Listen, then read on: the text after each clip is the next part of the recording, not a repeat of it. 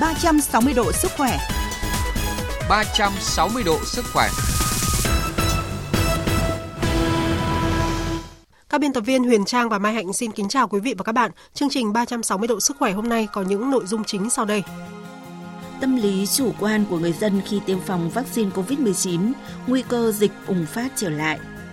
Tổ chức Y tế Thế giới chưa khuyến cáo tiêm chủng vaccine đại trà phòng bệnh đậu mùa khỉ. Cuối chương trình, mục bạn cần biết sẽ thông tin về việc phòng ngừa và điều trị bệnh viêm phế quản mãn tính qua lời tư vấn của chuyên gia y tế.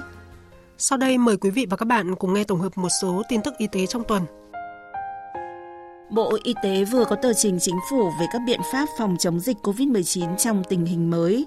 Trong đó, Bộ Y tế đề xuất tiếp tục coi COVID-19 là bệnh truyền nhiễm nhóm A và chưa công bố hết dịch COVID-19. Tuy nhiên, Bộ Y tế đề xuất từng bước giảm các biện pháp phòng chống dịch COVID-19, áp dụng linh hoạt phù hợp một số biện pháp như đối với bệnh truyền nhiễm nhóm A và một số biện pháp như đối với bệnh truyền nhiễm nhóm B. Bộ Y tế sẽ tiếp tục phối hợp chặt chẽ với các chuyên gia, các tổ chức trong nước, quốc tế, thường xuyên cập nhật đánh giá tình hình để có điều chỉnh phù hợp và không để bị động trước những diễn biến mới của tình hình dịch bệnh. Theo báo cáo mới nhất của Bộ Y tế gửi Thủ tướng Chính phủ về tình hình sản xuất vaccine COVID-19 trong nước, hiện tại cả nước có 5 ứng viên vaccine đang được nghiên cứu, thử nghiệm lâm sàng. Tổ chức nhận thử nghiệm vaccine gồm Viện Vệ sinh Dịch tễ Trung ương, Trường Đại học Y Hà Nội, Học viện Quân y, Viện Pasteur Nha Trang, Viện Vệ sinh Dịch tễ Tây Nguyên. Nghiên cứu đang được triển khai theo đúng tiến độ. Nội dung của đề cương nghiên cứu đã được Bộ Y tế phê duyệt và sẽ kết thúc vào tháng 12 năm 2023. Hội đồng tư vấn sử dụng vaccine của Bộ Y tế vừa tổ chức họp về việc tiêm vaccine COVID-19 cho trẻ dưới 5 tuổi và chưa có khuyến cáo tiêm vaccine cho nhóm tuổi này. Bộ Y tế sẽ tiếp tục theo dõi đôn đốc hỗ trợ các địa phương triển khai tiêm chủng vaccine phòng COVID-19 đảm bảo an toàn, khoa học, hiệu quả. Đồng thời, Bộ cũng sẽ tiếp tục theo dõi khuyến cáo của Tổ chức Y tế Thế giới, kinh nghiệm triển khai của các quốc gia để đưa ra khuyến cáo và xác định nhu cầu vaccine tiêm cho trẻ dưới 5 tuổi nếu đủ cơ sở và bằng chứng khoa học triển khai tiêm chủng kế hoạch phân bổ vaccine đến hết năm 2022 và kế hoạch sử dụng vaccine năm 2023 đã được Bộ Y tế xây dựng. Trên cơ sở đề xuất nhu cầu vaccine phòng COVID-19 của các địa phương, Bộ Y tế sẽ hoàn thiện kế hoạch phân bổ vaccine đến hết năm 2022 và kế hoạch sử dụng trong năm 2023. Trong một tháng qua, tỉnh Kiên Giang có 338 ca mắc COVID-19 mới, bình quân mỗi ngày phát hiện 11 ca mắc mới, không có ca tử vong. Trong đó có 29 ca nhiễm biến chủng BA.2, 6 trường hợp nhiễm biến chủng BA.5. Lãnh đạo tỉnh yêu cầu đẩy mạnh thần tốc hơn nữa việc tiêm vaccine, đặc biệt phải thực hiện mục tiêu tiêm đủ mũi vaccine thứ 3, thứ 4 cho các đối tượng cần tiêm, mũi thứ hai cho trẻ từ 5 đến dưới 12 tuổi. Ông Đỗ Thanh Bình, Bí thư tỉnh ủy, trưởng ban chỉ đạo phòng chống dịch bệnh tỉnh Kiên Giang nói. Tiếp tục lãnh đạo chỉ đạo quy động sự vào cuộc của cả hệ thống chính trị và mọi người dân đề cao kỷ luật kỷ cương trong trách nhiệm đối người đứng đầu. Xem đây là nhiệm vụ chính trị quan trọng trong 6 tháng cuối năm nhằm đảm bảo cái ổn định tình hình góp phần cho phát triển kinh tế xã hội. Mới đây, tại Bệnh viện Đa khoa tỉnh Cao Bằng liên tiếp có các ca bệnh nhập viện do sốt mò. Bệnh sốt mò hay còn gọi là sốt bờ bụi là vi trùng lây truyền từ chuột sang người thông qua vết cắn của ấu trùng con mò. Bệnh có đặc điểm sốt kéo dài với những vết loét phát ban dạng sẩn và viêm hạch. Với diễn tiến từ nhẹ đến nặng, bệnh có thể gây tử vong. Ở Việt Nam, bệnh sốt mò thường xuất hiện vào mùa mưa từ tháng 4 đến tháng 10. Để phòng tránh, người dân cần tích cực phát quang xung quanh nhà, dọn dẹp sạch cỏ dại, cây cối, khơi thông cống rãnh, định kỳ phun thuốc diệt côn trùng 6 tháng một lần.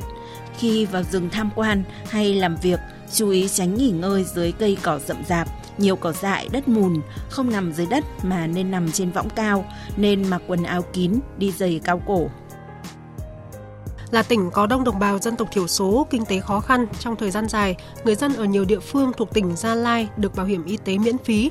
Do sự phát triển của kinh tế xã hội địa phương, nhiều thôn làng đã ra khỏi diện khó khăn, không còn được hỗ trợ bảo hiểm y tế toàn phần, nên số người tham gia bảo hiểm y tế giảm mạnh, bà con gặp khó khăn khi chi trả phí khám chữa bệnh.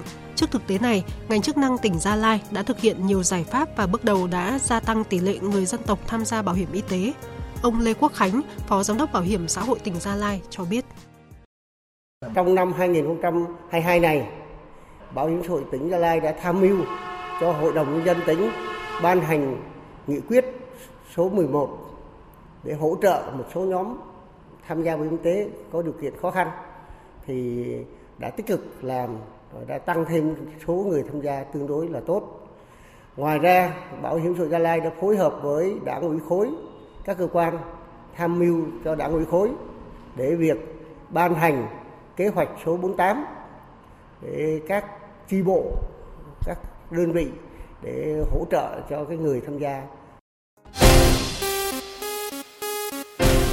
Chuyện ngành y Thưa quý vị và các bạn, Tổ chức Y tế Thế giới cảnh báo biến chủng mới có thể làm dịch bệnh phức tạp và gia tăng trở lại. Các nghiên cứu trên thế giới đã ghi nhận hiệu quả bảo vệ của mũi tiêm cơ bản vaccine phòng COVID-19 giảm dần theo thời gian trong vòng 6 tháng. Do đó, Bộ Y tế khuyến cáo người dân, đặc biệt là những nhóm người có nguy cơ cao, cần tiêm đúng lịch và đủ liều. Điều đáng lo ngại là tâm lý chủ quan của người dân trong công tác phòng chống dịch, nhất là trong việc tiêm vaccine phòng COVID-19 mũi nhắc lại như mũi 4, thậm chí là nhiều người còn chưa tiêm phòng mũi 3. Công tác tiêm chủng đã triển khai được vài tháng, mà độ bao phủ mũi tiêm nhắc lại thứ hai trên 55% số người có chỉ định. Phải đến khi biến thể phụ bắt đầu chiếm ưu thế, số ca nặng nhập viện gia tăng, thì nhiều người mới đang gấp rút đăng ký tiêm phòng. Dù đã hai lần trong một tháng nhận được tin nhắn thông báo về việc tiêm mũi 4 vaccine ngừa COVID-19, nhưng bà Lê Thị Ngọc Mai và nhiều người khác ở phường Ngọc Hà, quận Ba Đình, Hà Nội vẫn đang có những đắn đo khi đứng trước quyết định nên hay không đi tiêm vaccine COVID-19 theo lịch. Bản thân tôi thì tôi cũng tiêm mũi 1, mũi 2, mũi 3 rồi. Thế trong mũi 3 mũi đấy thì tôi đều bị sốt. Thì đâm ra là cái này thì tôi cũng phải à, phân vân Hiện tại tôi thấy là dịch hiện nay cũng đã vãn rồi. Bây giờ cuộc sống đã trở lại bình thường rồi mà cũng đã miễn dịch cộng đồng rồi. Cho nên tôi cũng không cần thiết là tiêm mũi 4 nữa. Khi biến chủng mới xuất hiện thì cũng là lúc tâm lý chủ quan của người dân đã quay trở lại. Các cuộc hội họp tập trung đông người đã được tổ chức trở lại nhưng không mấy ai quan tâm tới việc đeo khẩu trang. Nhà hàng, quán ăn, siêu thị không nơi nào trang bị bình khử khuẩn. Nếu có thì cũng không mấy ai quan tâm tới việc phòng dịch nữa. Tại các điểm tập trung đông người như bờ hồ, công viên, mọi người không còn lưu tâm tới việc đeo khẩu trang phòng dịch hoặc chỉ cầm trên tay hay đeo nửa vời kiểu đối phó. Ai cũng có lý do riêng từ chính suy nghĩ chủ quan của bản thân. Cái khử khuẩn thì mình nghĩ thì bây giờ dịch thì nó đã theo cái xu thế của Tổ chức Thế giới công bố thì nó đã giảm dần rồi thì cái khử khuẩn thì mình nghĩ cũng không cần thiết lắm. Thế chứ mình đi những chỗ du lịch thì mình hầu như mình không thấy người ta đeo. Buổi sáng thì mọi người à, hay ra đây chơi thì à, cũng là cái kiểu hàng ngày gặp nhau rồi thì cũng có những cái mà không có vấn đề nhiều thì mọi người chỉ gặp nhau trong cái nhóm nhỏ thì mọi người bỏ ra. Với tâm lý đã khỏi bệnh COVID-19 và hiện dịch bệnh đang dần hạ nhiệt nên nhiều người không còn muốn đi tiêm vaccine phòng căn bệnh này. Sau khi Bộ Y tế liên tục thúc giục yêu cầu đẩy nhanh tiến độ tiêm thì các địa phương gần như đứng ngồi không yên bởi các cán bộ y tế và chính quyền địa phương rất khó khăn để vận động người dân đi tiêm. Điều đáng nói là hiện vẫn chưa đủ căn cứ để bắt buộc người dân tiêm vaccine phòng COVID-19. Tiến sĩ bác sĩ Trần Tuấn, Giám đốc Trung tâm Nghiên cứu và Đào tạo Phát triển Cộng đồng nhận định. Thông tin để truyền tải cho anh rất rõ ràng các bằng chứng khoa học là cần phải tiêm và tiêm thì với COVID-19 nhé, chắc chắn giảm được nguy cơ nặng. Thế còn quyền của từng cá nhân, anh có thể là theo suy nghĩ của anh, anh có thể tiêm hay không tiêm cho cá nhân anh. Nhưng khi anh đã ra cộng đồng, làm việc trong môi trường cụ thể, thì anh phải làm sao cân bằng để không trở thành nguy cơ cho những người khác. Hiện tại, hạn sử dụng của vaccine đang ngắn dần lại, lượng kháng thể sau tiêm hoặc sau khi khỏi COVID-19 ở mỗi người cũng sẽ giảm dần. Do đó, việc tiêm phòng COVID-19 mũi nhắc lại là rất cần thiết đối với các đối tượng nguy cơ. Nếu người dân còn chần chừ hoặc không tiêm sẽ gây lãng phí tiền của của nhà nước, đồng thời cũng sẽ làm tăng nguy cơ gây bùng phát dịch. Cùng với đà tăng trở lại của thế giới, số ca mắc COVID-19 trong nước cũng đang có xu hướng tăng trở lại tại một số tỉnh thành phố. Theo các chuyên gia, các biện pháp phòng chống dịch có thể được thực hiện linh hoạt, nhưng việc đeo khẩu trang cần phải được tuân thủ ở những địa điểm nhất định. Phó giáo sư tiến sĩ Trần Đắc Phu, cố vấn cao cấp Trung tâm đáp ứng khẩn cấp sự kiện y tế công cộng Việt Nam có lời khuyên như sau. Ví dụ như chúng ta đeo khẩu trang ở những cái chỗ mà có nguy cơ cao, ví dụ như là phòng kín, à, rồi à, xe buýt này, máy bay này, hoặc là à, những cái chỗ nào mà chúng ta thấy nguy cơ cao. Thế hoặc là khi chúng ta tiếp xúc với những người nghi có triệu chứng hoặc là những cái người mà có những cái triệu chứng, bệnh đường hô hấp thì cũng cần phải đeo khẩu trang để khi tiếp xúc với những người khác thì không lây bệnh cho người khác. Trong mấy hôm nay, chúng ta không xét nghiệm à, được hết các trường hợp không có triệu chứng. Hai là nhiều người à, tôi biết rằng là có bị nhiễm nhưng không báo. Thế thì cần phải có đánh giá một cách chính xác. Tổ chức Y tế Thế giới nhận định đại dịch COVID-19 vẫn là sự kiện y tế khẩn cấp toàn cầu và cảnh báo những biến thể mới có thể khiến dịch bệnh phức tạp trở lại. Do đó, việc triển khai nhanh liều tiêm nhắc lại vaccine COVID-19 chính là biện pháp đối phó quan trọng nhất với những diễn biến mới khó lường của biến thể BA.4, BA.5.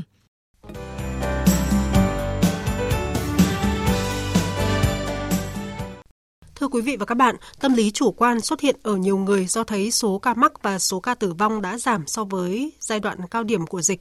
Tuy nhiên, các chuyên gia khuyến cáo chúng ta nới lỏng nhưng không được buông lỏng vì virus SARS-CoV-2 vẫn biến đổi khó lường. Số ca mắc mới COVID-19 tại nước ta đang có xu hướng tăng cao. Theo thống kê của Bộ Y tế, trong những ngày qua, số ca mắc COVID-19 đã cao hơn 40% so với thời gian trước, chủ yếu là các trường hợp lây nhiễm trong cộng đồng. Nhiều bệnh nhân nặng đang phải can thiệp và đã có những trường hợp tử vong. Ông Nguyễn Văn Quyết ở quận Nam Từ Liêm, Hà Nội được người thân trong gia đình đưa đi cấp cứu tại bệnh viện Bệnh nhiệt đới Trung ương hiện nay vẫn đang phải nằm thở máy tại phòng hồi sức dành riêng cho bệnh nhân mắc COVID-19 nặng và sức khỏe của ông Quyết vẫn chưa biết sẽ tiến triển ra sao. Anh Nguyễn Quang Anh, con trai ông Nguyễn Văn Quyết chia sẻ, anh và người thân đã đưa bố nhập viện trong tình trạng nguy kịch, huyết áp tụt gần như hôn mê. Bố em thì là tiêm mũi ba ngoài ngoài Tết tiểu sử không nhiều nhiều bệnh lắm, ờ, áp huyết cao này, gan này, có cả suy thận nữa. gặp cái này nó nặng hơn. Còn tại bệnh viện Thanh Nhàn Hà Nội, theo bác sĩ Nguyễn Thu Hương, trưởng khoa bệnh nghề nghiệp Bệnh viện Thanh Nhàn, tại khu khám bệnh COVID-19 của bệnh viện, mỗi ngày đã khám và phát hiện hàng chục ca mắc COVID-19 mới. Tất cả những cái bệnh nhân vào với chúng tôi mắc COVID thì uh, rất ít là không tiêm vaccine. Còn đại đa số là tiêm ít nhất là khoảng 2 mũi đến 3 mũi. Thì các cái triệu chứng của bệnh nhân về COVID thì uh, nhẹ hơn rất nhiều. Nhưng bệnh nhân vào với chúng tôi là kèm theo cái bệnh lý nền. Hiện nay có hàng chục bệnh nhân mắc COVID-19 đang điều trị tại bệnh viện Bệnh nhiệt đới Trung ương. Trong đó, 1 phần 3 bệnh nhân là trường hợp nặng, nguy kịch, phải thở máy. Thậm chí, ngày nào cũng có khoảng 2 đến 4 ca bệnh phải lọc máu liên tục hoặc ngắt quãng. Số bệnh nhân nặng hầu hết là người cao tuổi, có nhiều bệnh lý nền như phổi tắc nghẽn mãn tính, hen phế quản, suy tim, cao huyết áp, đái tháo đường hoặc suy giảm miễn dịch. Vì vậy, khi mắc COVID-19, các bệnh lý càng chuyển nặng hơn. Có một điều đáng lo ngại là đa phần các bệnh nhân đều mới chỉ tiêm 2 mũi hoặc 3 mũi vaccine. Bác sĩ Phạm Văn Phúc, Phó trưởng khoa hồi sức tích cực, Bệnh viện Bệnh nhiệt đới Trung ương nhận định. Do thời gian tiêm vaccine COVID-19 mũi 3 gần nhất là, là cách đây cũng phải tầm 6 tháng rồi, nên là cái hiệu lực vaccine cái nồng độ kháng thể là thấp dẫn đến là những bệnh nhân này rất là dễ mắc trở lại và những người mà có nguy cơ mắc nặng thì sẽ mắc và nặng hơn nên là cái việc mà tiêm mũi 4 cũng rất là quan trọng đối với những người có yếu tố nguy cơ cao. Theo nhận định của ngành y tế, Bên cạnh nguyên nhân tiêm mũi nhắc lại thấp thì các biến thể phụ BA.4, BA.5 cũng là nguyên nhân khiến các ca mắc lây lan nhanh hơn với khoảng 13%, thậm chí nhiều người mắc lần 2, lần 3. Đáng lo ngại là vậy, nhưng hiện còn một số địa phương có tiến độ tiêm chủng vaccine cho các nhóm đối tượng còn chậm. Vaccine được phân bổ nhưng chưa sử dụng còn nhiều. Phó giáo sư tiến sĩ Nguyễn Thị Liên Hương, Thứ trưởng Bộ Y tế cho biết. Theo báo cáo của Viện Pasteur Thành phố Hồ Chí Minh, ờ, trong 2 tuần trở lại đây thì qua giám sát trọng điểm đã phát hiện gần 70% trường hợp nhiễm là bị mắc biến thể phụ ờ, BA4, BA5. Ờ, Tổ chức Y tế Thế giới thì vẫn khẳng định tiêm vaccine là biện pháp hữu hiệu nhất để phòng chống dịch COVID-19 và đặc biệt là tiêm mũi 3, mũi 4 và tiêm cho trẻ em thì là biện pháp quan trọng À, để mà phòng chống à, các cái biến thể BA4, BA5 và các cái biến thể mới. Nguyên nhân dẫn đến tốc độ tiêm chủng chậm hiện nay là hoạt động sản xuất, làm việc trở lại bình thường. Việc tổ chức tiêm chủng trong thời gian làm việc gặp khó khăn. Nhóm trẻ em đang nghỉ hè, chuyển cấp nên việc tổ chức tiêm chủng tại trường, trạm y tế gặp khó khăn. Tỷ lệ di biến động dân cư lớn sau đợt dịch tại nhiều địa phương cũng đã ảnh hưởng đến công tác tiêm chủng. Một nguyên nhân khác đó là người dân còn chủ quan trong bối cảnh dịch được khống chế. Nhiều người đã mắc COVID-19 nên không đồng ý hoặc lưỡng lự tiêm các mũi vaccine tiếp theo. Nhiều cha mẹ không đồng ý cho con tiêm nhắc lại do lo ngại ảnh hưởng lâu dài của vaccine đến sức khỏe của trẻ từ 5 đến 11 tuổi. Phó giáo sư tiến sĩ Trần Đắc Phu, cố vấn cao cấp Trung tâm đáp ứng khẩn cấp sự kiện y tế công cộng Việt Nam khuyến cáo. Chúng ta phải khẳng định rằng vaccine phòng chống Covid-19 nó không bảo vệ được cái việc mà anh không mắc một cách hoàn toàn nhưng nó cũng có những cái giảm áp và đặc biệt là khi mà anh bị mắc thì anh không bị chuyển nặng, không bị tử vong, không bị quá tải hệ thống y tế. Thế nên là cái việc mà tiêm vaccine phòng chống Covid-19 là rất cần thiết.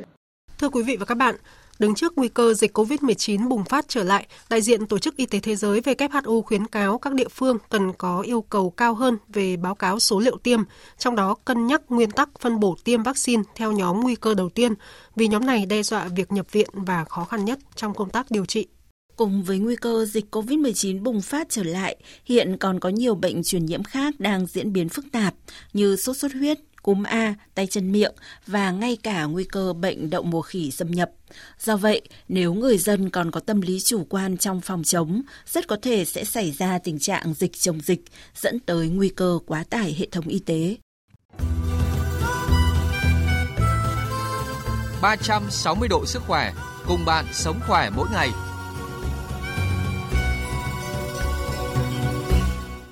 Thưa quý vị và các bạn, sau khi ban bố tình trạng khẩn cấp y tế toàn cầu đối với bệnh dịch đậu mùa khỉ, Tổ chức Y tế Thế giới đã phân nhóm các quốc gia theo mức độ lây nhiễm để từ đó có các khuyến cáo về phòng chống dịch. Vậy với Việt Nam hiện nay, việc cần làm là gì để giám sát kiểm soát các ca bệnh? Bên cạnh đó, công tác tiêm phòng cần phải triển khai như thế nào? Để tìm hiểu về nội dung này, phóng viên Đài tiếng nói Việt Nam phỏng vấn tiến sĩ Socorro Escalante, quyền trưởng đại diện Tổ chức Y tế Thế giới WHO tại Việt Nam. Mời quý vị và các bạn cùng nghe. Thưa tiến sĩ Socorro Escalante, Tổ chức Y tế Thế giới đã phân loại kịch bản ứng phó theo cấp độ dịch cho các quốc gia. Vậy với những nước mà chưa có ca bệnh như Việt Nam thì cần triển khai những cái hoạt động gì ạ? So, um, with the declaration of the public health emergency. À, dựa trên các cái kịch bản mà các quốc gia gặp phải và chúng tôi cũng phân loại các kịch bản ra theo từng các nhóm quốc gia tùy theo cái tình trạng đấy là gì. Và thực tế Việt Nam đã rơi vào cái nhóm ờ, quốc gia ờ, là chưa ghi nhận ờ, bệnh đậu mùa khỉ à, tại Việt Nam. Và chưa ghi nhận trong vòng 21 ngày vừa qua. Thì với những trường hợp như vậy thì chúng tôi cũng đã khuyến nghị như sau, đó là chúng ta cần phải kích hoạt và thiết lập ra một cái cơ chế phối hợp liên ngành cùng với ngành y tế để tăng cường cái khả năng sẵn sàng ứng phó với à, bệnh đậu mùa khỉ để có thể ngăn chặn là tình trạng à, lây lan à, bệnh ở trên người và như chúng ta đã thấy là cái hoạt động của trung tâm đáp ứng khẩn cấp của Bộ Y tế cũng cần phải có sự chủ động để kích hoạt trường hợp mà cần thì có sự tham gia của liên ngành để triển khai. Rồi chúng ta cũng cần phải điều chỉnh và tăng cường cái hệ thống giám sát hiện nay cũng như là cái năng lực về chuẩn đoán labo bao gồm các cái xét nghiệm. Chúng ta cũng cần phải tăng cường cả các hoạt động liên quan đến ờ, truyền thông nguy cơ và cập nhật các cái hướng dẫn lâm sàng cũng như là các hướng dẫn về quản lý các ca, ca lâm sàng rồi nâng cao nhận thức về sự lây truyền của bệnh đậu mùa khỉ để có các biện pháp phòng bệnh và bảo vệ cộng đồng và đồng thời là nhận diện ra được các cái dấu hiệu và triệu chứng ở những cộng đồng có nguy cơ cao. Và bên cạnh đó thì Tổ chức Y tế Thế giới có khuyến nghị gì về công tác giám sát phát hiện ca bệnh tại Việt Nam, thưa tiến sĩ? Chúng tôi cũng khuyến cáo Việt Nam là tăng cường cái hệ thống giám sát bệnh nói chung và đặc biệt đó là tăng cường hệ thống giám sát bệnh dịch à, à, đậu mùa khỉ à, nói riêng. Chúng ta cần phải tăng cường các hoạt động về nâng cao nhận thức cho người dân và người dân cần biết rõ về các nguy cơ lây lan bệnh từ người sang người, từ động vật sang người à, đồng thời huy động cái sự tham gia của cộng đồng vào trong hoạt động về nâng cao nhận thức này đối với người dân. À, chúng tôi cũng khuyến cáo là chúng ta cần phải tăng cường chia sẻ thông tin cập nhật để người dân biết được các cái biện pháp phòng bệnh cũng như là bảo vệ khi trong trường hợp mà bệnh dịch có khả năng xâm nhập vào Việt Nam. Để phòng ngừa đậu mùa khỉ thì một số quốc gia đã đặt mua vaccine tiêm phòng. Vậy với vấn đề vaccine thì quan điểm của Tổ chức Y tế Thế giới như thế nào ạ? Hiện nay thì Tổ chức Y tế Thế giới không khuyến cáo là tổ chức tiêm chủng đại trà cho người dân đối với bệnh đậu mùa khỉ. À, thực tế thì có một số à, các vaccine để phòng ngừa đậu mùa khỉ cũng đã được à, đăng ký lại, tức là để được phép à, sử dụng à, trong trường hợp mà tiêm chủng cần phải được thực hiện. Tuy nhiên thì chúng tôi cũng muốn đưa ra các khuyến cáo rằng việc tiêm chủng vaccine à, đậu mùa khỉ có thể sẽ được tiến hành cho các nhóm đối tượng như sau À, đối với cả những người mà đã tiếp xúc với người bệnh thì chúng ta có thể tiêm gọi là tiêm phòng sau phơi nhiễm.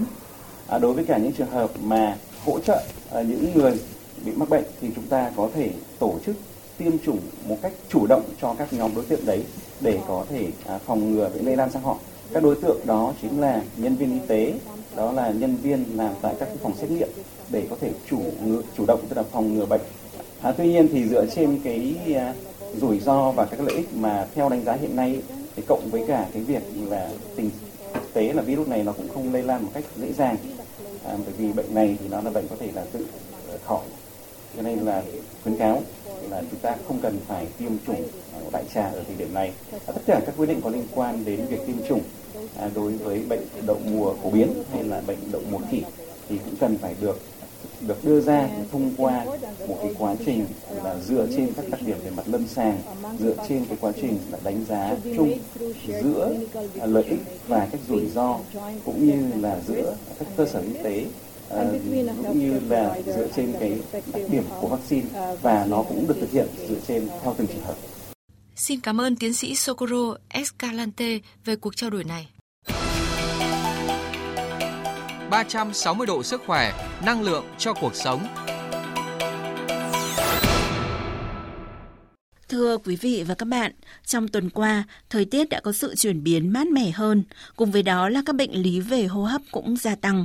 Chương trình của chúng tôi nhận được câu hỏi của một người dân đã bị viêm phế quản lâu năm ở quận Cầu Giấy, Hà Nội. Câu hỏi như sau: Tôi bị bệnh viêm phế quản mãn tính, nhiều khi cảm thấy mệt, nhất là khi thời tiết thay đổi. Việc ho và khạc đờm liên tục làm tôi rất khó chịu, cũng như khó khăn trong giao tiếp. Xin hỏi bác sĩ, làm thế nào để chữa được bệnh viêm phế quản mãn tính?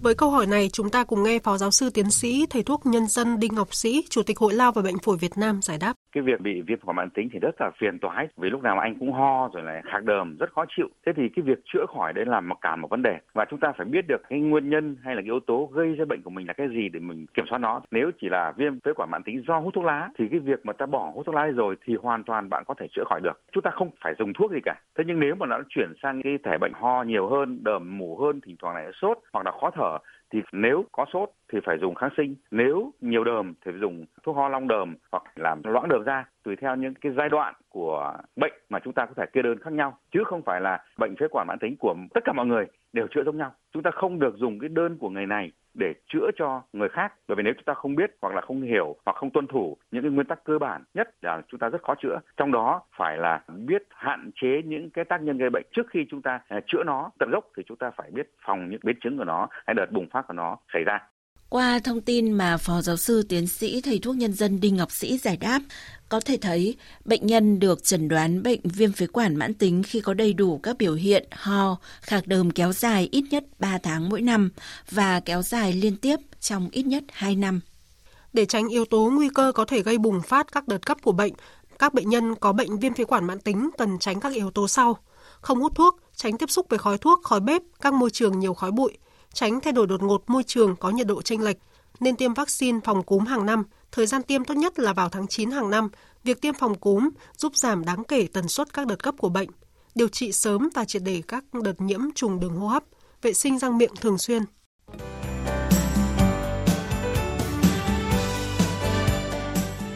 Quý vị và các bạn thân mến, thực phẩm bảo vệ sức khỏe Bảo Khí Khang là sản phẩm kết hợp giữa các thảo dược quý, có tác dụng hỗ trợ giảm triệu chứng ho, khạc đờm, khó thở, giúp thở dễ hơn ở người có bệnh đường hô hấp, giảm tái phát đợt cấp và biến chứng viêm phế quản mạn, hen suyễn, phổi tắc nghẽn mạng tính COPD.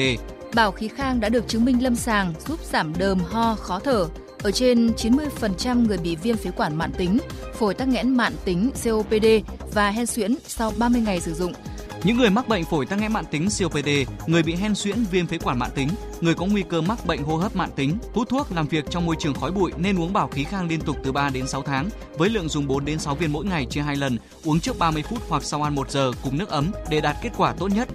Mọi thông tin về sản phẩm xin liên hệ tổng đài tư vấn miễn cước 1800 0055. Xin nhắc lại 1800 0055. Thực phẩm này không phải là thuốc, không có tác dụng thay thế thuốc chữa bệnh. Thưa quý vị và các bạn, những thông tin vừa rồi đã kết thúc chương trình 360 độ sức khỏe hôm nay. Các biên tập viên Huyền Trang và Mai Hạnh xin tạm biệt. Hẹn gặp lại quý vị và các bạn trong những chương trình sau.